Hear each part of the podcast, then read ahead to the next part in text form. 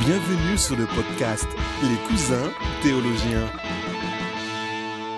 Salut à tous et bienvenue pour un nouvel épisode des cousins théologiens. Alors les cousins théologiens qui sont un peu en mode été. Je m'appelle Benjamin, euh, je suis un habitué de ce podcast parce que je suis un des cousins qui anime ce podcast avec normalement mon autre cousin Maxime, mais Maxime qui est dans une période un, peu chargée comme je l'avais signalé au dernier podcast. Il vient d'avoir un petit enfant, il est dans des études, études de médecine, etc. Et donc euh, il préférait prendre une pause pour l'été. Et donc j'ai chopé un autre cousin, euh, cousin très éloigné, euh, qui s'appelle Colin. Salut Colin. Salut Ben. Content que tu sois là euh, à nouveau pour un autre épisode des Cousins Théologiens. Donc Colin qui est le coordinateur de la REB, la REB qui nous accueille pour diffuser ces podcasts, les Cousins Théologiens, depuis quelques épisodes maintenant.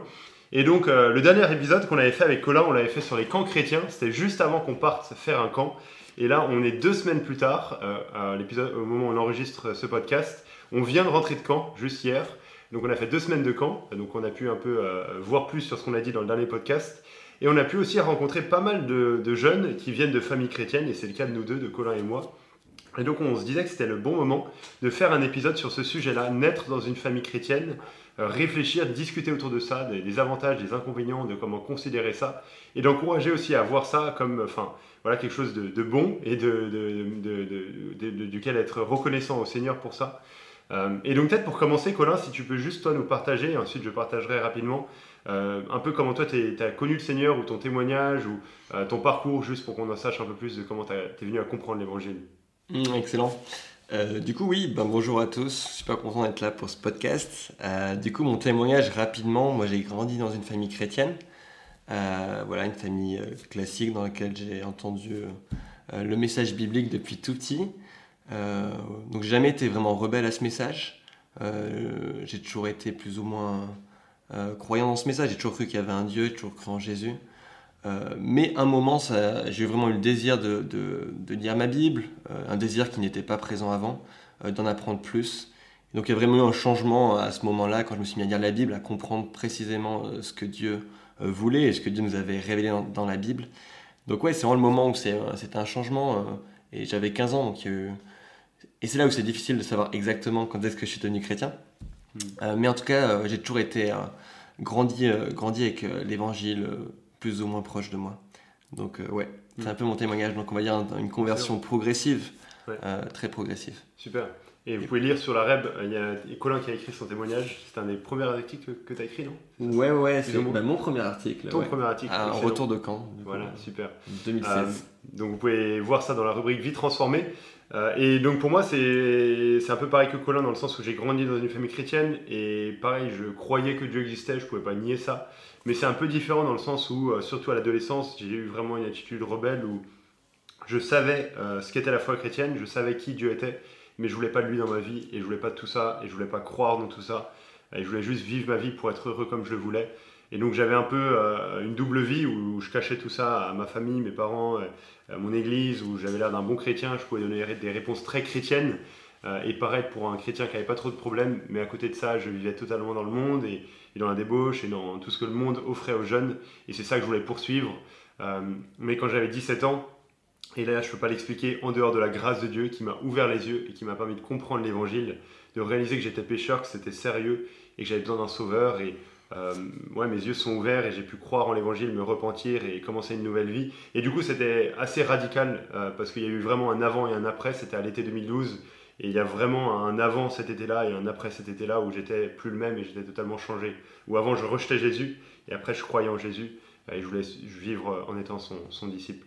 Mm. Euh, mais du coup, c'est intéressant qu'il y ait ces deux parcours où on est un peu différents et alors qu'on est tous les deux nés dans une famille chrétienne et de pouvoir parler de ça. Et une première question pour toi, Colin, et peut-être euh, où il y a beaucoup de choses à dire, et on peut discuter de ça dans un premier temps. Quels sont les avantages et les inconvénients que tu verrais du fait d'être né dans une famille chrétienne? Euh, Comme Ouais. tu le disais, ça peut souvent être vu comme un inconvénient, Ah, je suis né dans une famille chrétienne, ou un avantage. Est-ce Mm. qu'on peut soulever certains avantages et inconvénients qu'il y aurait de- à ça Hmm, Ouais, c'est une bonne question. Euh, C'est vrai que là, en camp, c'était marrant parce que la plupart des jeunes venaient de familles chrétiennes et avaient comme un complexe, une déception d'être né dans une famille chrétienne. Mm. Euh, et ce que je pense c'est absolument euh, faux et mauvais en fait, hein, Mm. parce que je pense que c'est vraiment un grand avantage euh, d'entendre l'évangile depuis tout jeune, de pouvoir apprendre à se confier en Dieu, à le prier, même si voilà la compréhension n'est pas forcément parfaite quand on est jeune. Et ouais, moi je suis super reconnaissant en fait d'avoir grandi là-dedans.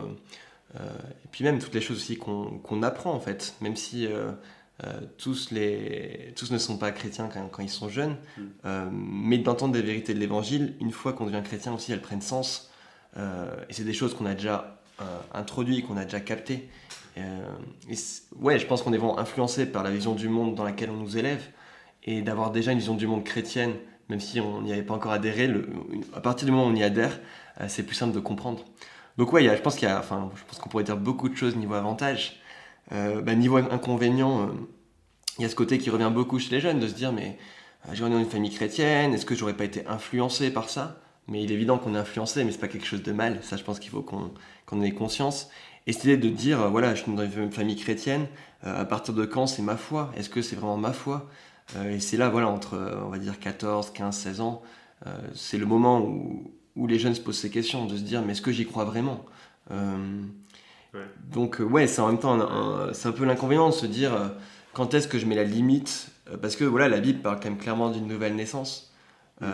mais ouais, quand ça devient ma, mon truc, et comment on fait si on n'a pas un témoignage qui est choc? C'est un truc qu'on retrouve souvent, des gens qui me disent oui, mais moi, euh, je crois, mais il n'y a pas de témoignage choc. Peut-être qu'on y reviendra plus tard, mais ça peut être un inconvénient en tout cas dans la tête de certains. C'est ça. Oui, c'est ça. Et donc, on peut voir ça comme, enfin, certains pourraient voir ça comme un inconvénient, mais c'est pas ce qu'on veut dire au travers de ce podcast. C'est de dire, mais en fait, c'est, je pense pas qu'on peut dire qu'il y a des inconvénients d'être né dans une famille chrétienne. En fait, c'est une grâce immense, c'est un privilège. Oui, il y a des défis euh, qui sont liés à ça. Mm. Comme tu disais, le moment où, bah, à partir de quand est-ce que c'est ma foi à moi? Et pas la foi de mes parents. C'est facile de jouer le chrétien, enfin on le sait, hein, étant donné dans une famille chrétienne, mm. euh, d'avoir des réponses toutes faites, de pouvoir répondre à toutes les questions qu'on nous pose par rapport à la Bible, par rapport à Jésus. Oui, je sais que Jésus est mort sur une croix pour mes péchés, un langage très chrétien. Et donc c'est, oui, il y a des défis. Il y a ça d'encourager à la conversion personnelle, d'encourager à réaliser la nécessité de la nouvelle naissance. Euh, mais surtout, ce qui, enfin, ce qui prime parmi tout ça, c'est vraiment les avantages d'être préservé de pas mal de choses hmm. qu'on réalise pas quand on, est, quand on est jeune, quand on est comme ça. Moi, je voyais tout ça comme des contraintes, des règles que mes parents m'imposaient, et juste comme un, fardeau. Mais en fait, quand j'y repense, mais merci Seigneur qui m'ait préservé de tellement de choses, qu'ils aient préservé, mes yeux, préservé mes regards, euh, préservé mes pensées, mais ma vision du monde, comme tu disais, hmm. et qu'ils aient façonné ça avec des valeurs chrétiennes, parce que ce qu'on ce qu'on a quand on est enfant, c'est ce qui nous influence le plus pour tout le reste de notre vie. Et donc, quel privilège. Euh, et moi, je vois ça aussi dans, ma vie personnelle j'ai appris par cœur des, dizaines de versets, je pense, quand j'étais petit, des chants chrétiens dans les clubs d'enfants, à l'école du dimanche, etc. Et enfin, tout ça, c'était que des mots pour moi qui n'avaient aucun sens. C'était comme une langue étrangère. Mais quand je suis devenu chrétien, quand je suis né de nouveau, tout ça a pris sens, tout ça a pris vie. Et je me souviens que l'été où je me suis converti, en fait, je commençais à comprendre tout ce que j'avais appris par cœur depuis mon enfance, tout ce que j'avais appris concernant Dieu, que Jésus était mort pour mes péchés. Avant, ça voulait rien dire pour moi, mais maintenant, je comprenais ce que ça voulait dire. Ou Jean 3,16, le verset le plus connu de la Bible, Dieu a tant aimé le monde qu'il a donné son Fils unique, afin que quiconque croit en lui ne périsse pas, mais ait la vie éternelle. Je pouvais réciter ce verset, mais par cœur, je pouvais le, dire, je pouvais, mais j'étais incapable de l'expliquer. J'étais incapable d'expliquer pourquoi c'était une bonne nouvelle. Euh, mais quand je me suis, enfin cet été-là, et par la suite, je comprenais ce verset pour la toute première fois.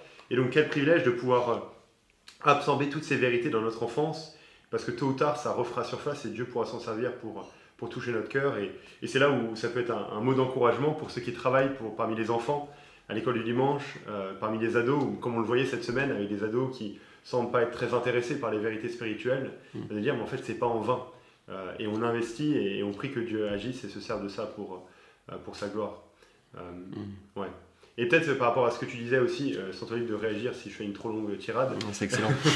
mais par rapport à ce que tu disais, où on veut avoir ce, cette conversion choc, euh, là, c'est, je pense, un danger, une mise en garde et même euh, une erreur de désirer, de dire Ah, mais moi, j'ai un témoignage un peu banal, euh, de désirer avoir autre chose.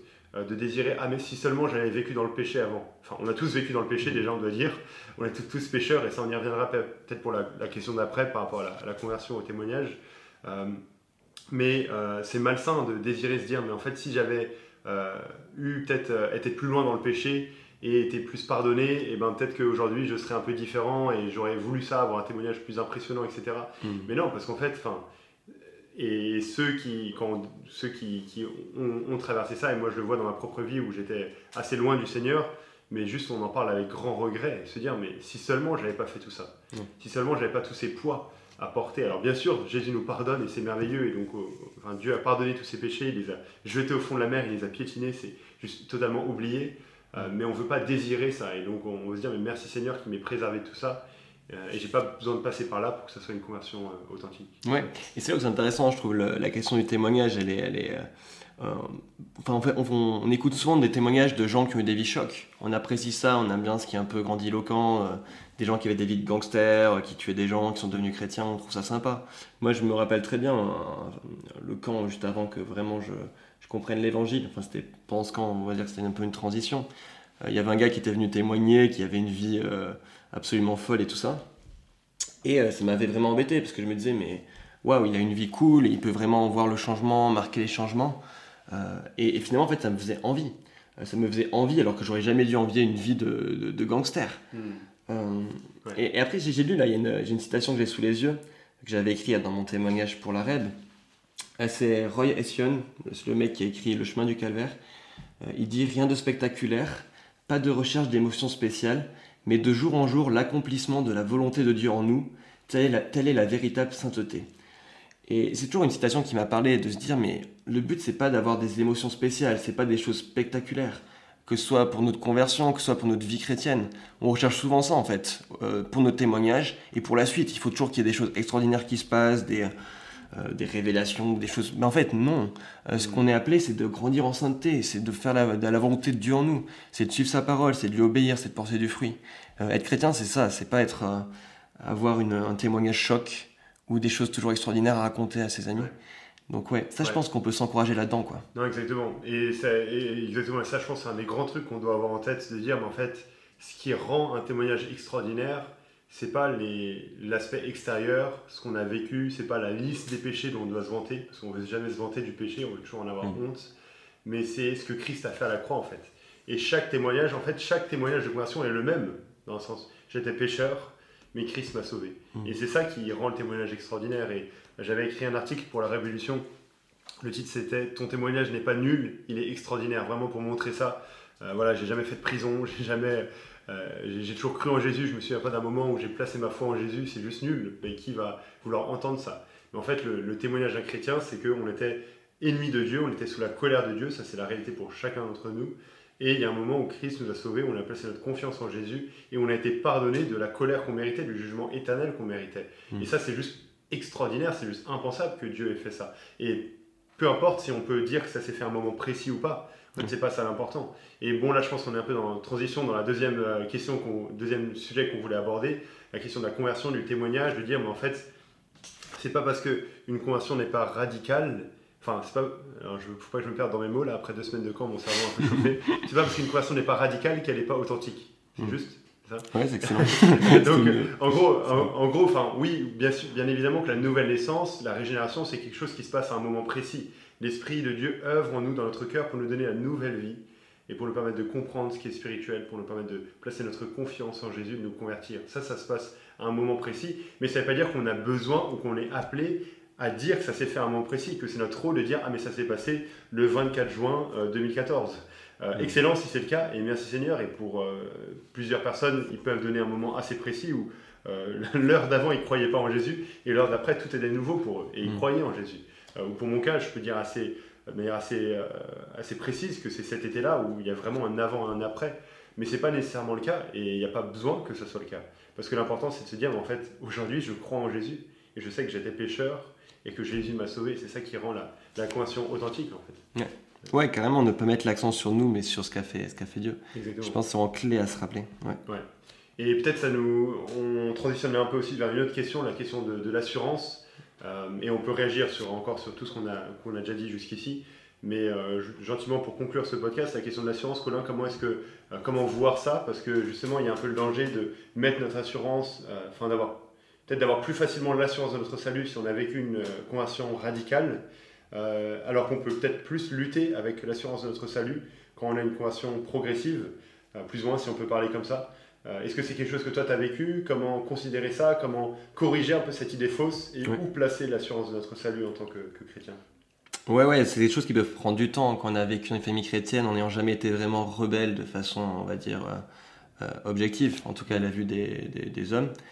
Euh, je pense à des choses qui peuvent prendre du temps. la question à se poser, c'est celle-là. Est-ce que déjà je crois en Jésus? Hmm. Est-ce que mon espoir, il est en Jésus? Ou est-ce que je, n'y crois pas? Et, là encore, des fois, c'est... voilà, notre, notre, foi, notre foi est faible. notre foi est faible ce passage, euh, je crois, vient au secours de mon incrédulité. Je crois que je l'ai déjà cité la semaine dernière, mm. euh, du centurion, mais je la trouve hyper pertinente. Euh, il y a des fois où on croit, on croit en Jésus, mais on, est, voilà, on a du mal. parce que en, nous, voilà, on est humain, on est pécheur, il y, a des, y a des tensions. Mais la question, c'est aussi, voilà, voir est-ce que, est -ce que, est -ce que nos désirs ils sont orientés vers Dieu? Est-ce que voilà, on, a, on a envie d'apprendre de Dieu, même si des fois on galère à lire la Bible, mais est-ce qu'on a quand même voilà, on se dit, mais notre but est d'apprendre de Dieu, ou est-ce que nos, nos désirs, c'est notre argent, c'est notre monnaie, c'est notre réputation?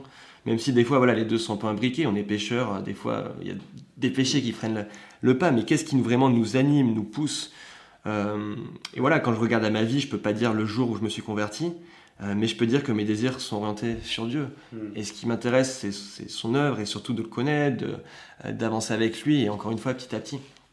Donc je pense que ça va être rassurant et de pas vraiment ne pas rentrer en nous, mais de, se tourner vers Dieu, d'être vers l'extérieur. Mm. Euh, ce qui compte, c'est que lui nous ait sauvés, c'est que lui nous ait régénérés et pas qu'on puisse nous raconter euh, des choses. Oula, on est désolé, on a eu une petite coupure au montage.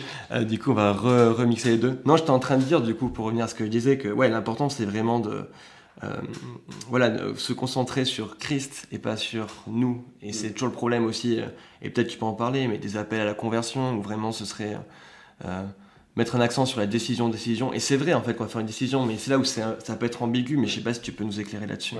Non, exactement. Et ça, c'est, je pense, un, des, un danger qu'on a aujourd'hui dans le milieu évangélique, où justement, on, enfin, on voit cette, euh, le fait d'être né dans une famille chrétienne presque comme une tare, ou comme voilà, un truc, mais euh, euh, un, problème à régler, en train de dire, mais voilà, tu as été grandi dans une famille chrétienne, il faut que tu prennes ta décision maintenant, il faut que tu, te décides à suivre Christ, il faut, est-ce que tu t'es repenti et tu as cru en Jésus, est-ce que tu as prié une prière de repentance, est-ce que tu as levé la main dans un appel, et si tu pas fait ça, bah, tu pas un vrai chrétien.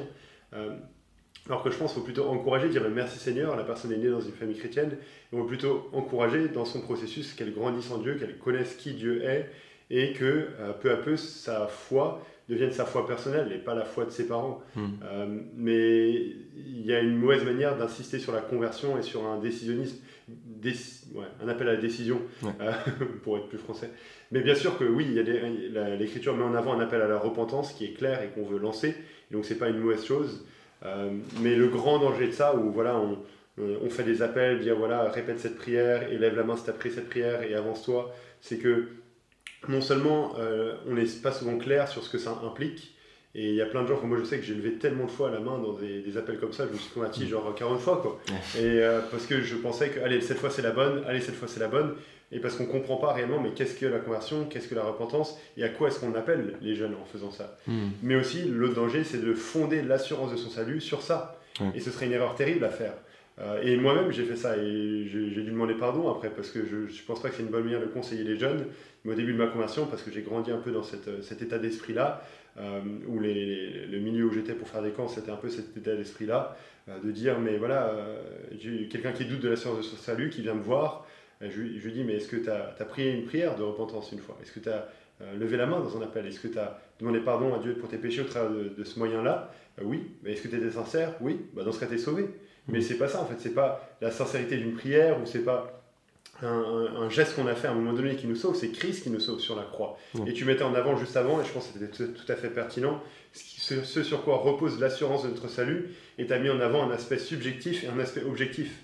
Tu as mis l'aspect subjectif en avant dans le sens où on s'examine ma vie, mais est-ce que ma vie produit euh, le fruit de la conversion? Parce que quand le Saint-Esprit nous transforme, ben, on est transformé et donc on vit différemment c'est peut-être pas aussi radical qu'on voudrait, et ça prend peut-être plus de temps pour certaines personnes, mais on voit nos désirs qui changent, et on voit qu'on veut grandir, qu'on veut plaire à Dieu, et euh, si quelqu'un dit qu'il a cru en Jésus, mais qui vit dans le péché sans changement... Ouais, la lutte contre le péché, c'est un bon point. Exactement, la lutte contre le péché, si euh, le péché ne te plaît et ne t'attriste pas, alors bien sûr, le, péché nous plaît parce qu'il nous tente, etc., mais si on vit dans le péché à main levée, en, en étant satisfait de cette situation-là, bah, il y a un gros point d'interrogation à voir. Donc ça, c'est l'aspect subjectif où on peut s'examiner, et l'Écriture nous encourage à ça. Examinez-vous vous-même pour voir si vous êtes dans la foi. Mais il y a aussi l'aspect objectif sur lequel repose l'assurance de notre salut, de ce que Christ a accompli à la croix, qu'il est mort pour mes péchés, que son sang a coulé et qu'en croyant en lui, je peux être sauvé, c'est certain, c'est sûr, et ça ne dépend pas de l'intensité de ma foi, mais ça dépend de celui en qui je place ma foi. Mm. Et donc, encourageons plutôt à avoir l'assurance du salut de cette manière-là, plutôt que par un, moment précis, une décision qui a été prise, voilà, en cherchant un truc radical. non, on n'est pas appelé à chercher, voilà, comme tu disais, des expériences radicales, des, trucs en particulier, mais juste à, placer notre confiance simplement en Jésus. Mmh, carrément. Ouais, mais, mais, juste pour finir, peut-être on est un peu long, euh, mais aussi mettons l'accent sur Dieu dans nos chants. Euh, je mmh. pense que, voilà, à force de mettre l'accent sur euh, je ne croirai toujours, je ne t'abandonnerai jamais, je enfin, notre foi est faible, notre foi est mmh. faible. Et mettons l'accent sur un Dieu qui est grand, qui lui nous tient. le salut vient d'en haut, c'est pas nous qui montons à Dieu, c'est Dieu qui vient vers nous. ça, je pense qu'il faut vraiment l'avoir en tête. Et juste dernier point, pour pas être encore trop long, euh, je pense qu'il faut faire attention aussi à pas exclure nos enfants. Euh, cette idée de vouloir trop les mettre, euh, trop insister sur, en gros, il faut, il faut avoir la conversion, le moment clé. Mm. ça peut faire que des, des, enfants peuvent se sentir exclus, mm. alors qu'ils ont peut-être une confiance en Jésus, mais comme ils n'ont jamais levé la main à un message, comme tu dis, ou voilà, un jour pleurer dans une réunion, euh, ils peuvent se sentir, mais est-ce que je suis en chrétien Et du coup, se sentir exclu, et ce qui est très mauvais. Hmm. Euh, et du coup, ça leur donne même pas la, ils ont même pas conscience de, la grâce qu'ils ont d'avoir grandi dans, dans une église chrétienne. Et peut-être qu'ils sont, que Dieu les a renouvelés quand ils avaient 7 ans, 8 ans, on n'en sait rien. Hmm. Euh, mais soyons reconnaissants pour ça. Quoi. exactement. Ouais, ce serait terrible au travers de ça de donner l'assurance du salut à des gens qui ne devraient pas l'avoir, parce hmm. qu'ils ne sont pas chrétiens et de ne pas de, de, retirer l'assurance du salut à des gens qui sont réellement chrétiens, à des jeunes qui sont réellement chrétiens. Euh, donc plutôt voyons euh, le fait d'être né dans une famille chrétienne comme un privilège, une grâce immense euh, et comme une responsabilité pour nous qui sommes chrétiens et qui sommes peut-être un peu plus grands maintenant, d'enseigner les enfants, les jeunes, les ados. Si vous êtes parents et que vous écoutez ce podcast, il y a peut-être moins de chances que c'est la rêve, mais c'est votre responsabilité. Hmm. Mais pour chacun de nous, même en tant que jeune, quel privilège de participer à des camps, comme on l'a fait ces deux dernières semaines, de se dire mais c'est pas en vain. Euh, voilà, avec Colin, on est complètement euh, explosé. Euh, vous le voyez pas, mais mes lunettes sont cassées parce que avec le camp, voilà, on est. Le dos. Colin n'est pas rasé. Enfin, c'est voilà, on est vraiment au bout du bout. Mais l'énergie dépensée n'était pas en vain et ça vaut le coup. Et, on se confie en Dieu qui est souverain pour faire croître tout cela. Hmm. Merci beaucoup, Colin pour ta participation à, ces deux épisodes. C'était excellent. Vous pouvez suivre Colin sur la Révolution, bien sûr. c'est lui le coordinateur et avec son équipe, il continue à faire tourner ce blog. Vous pouvez me suivre sur Instagram et sur euh, YouTube où je vais bientôt reprendre les vidéos. J'ai fait des pauses avec les camps, c'était un peu plus galère. Euh, et Maxime, bon, ça vaut quand même le coup que vous le suivez, même s'il nous a un peu abandonné. Euh, vous pouvez le suivre sur parlafoi.fr, il blogue des, des, bonnes choses quand même. Et on le retrouvera très bientôt sur ces podcasts des cousins théologiens. À bientôt les amis. À bientôt.